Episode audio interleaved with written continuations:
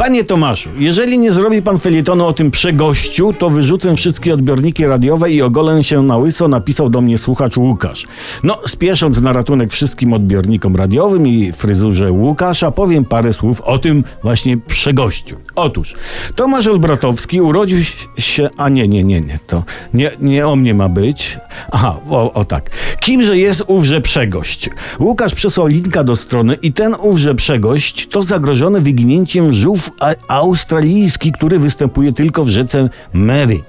Cóż takiego zafrapowało Łukasza w tym żółwiusz? Dwie cechy zwierzęcia.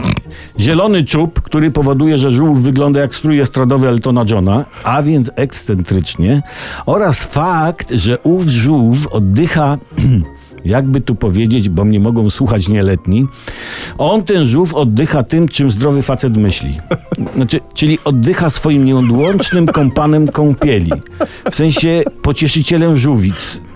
Znaczy, rozumiecie, zaganiaczem prokreacji. No, Inaczej, naukowo mówiąc, oddycha genitaliajami. Taka sytuacja.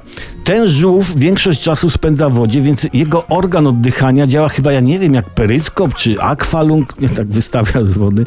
Nie, no i trudno się zatem dziwić, że żółw ten, co oddycha, tym, co oddycha, może wyginąć, bo on niechętnie przystępuje do aktu rozmnażania, bo podczas tego aktu on się dusi. Je, jego zatyka.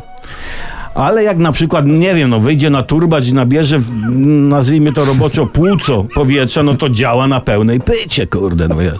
Żaden szczyt nie jest mu groźny. Życzymy oczywiście żółwiowi z rzeki Maryi przetrwania, ale jedno pytanie dręczy. Czym oddycha samica? Hm. Natura jest pełna niezwykłych rozwiązań.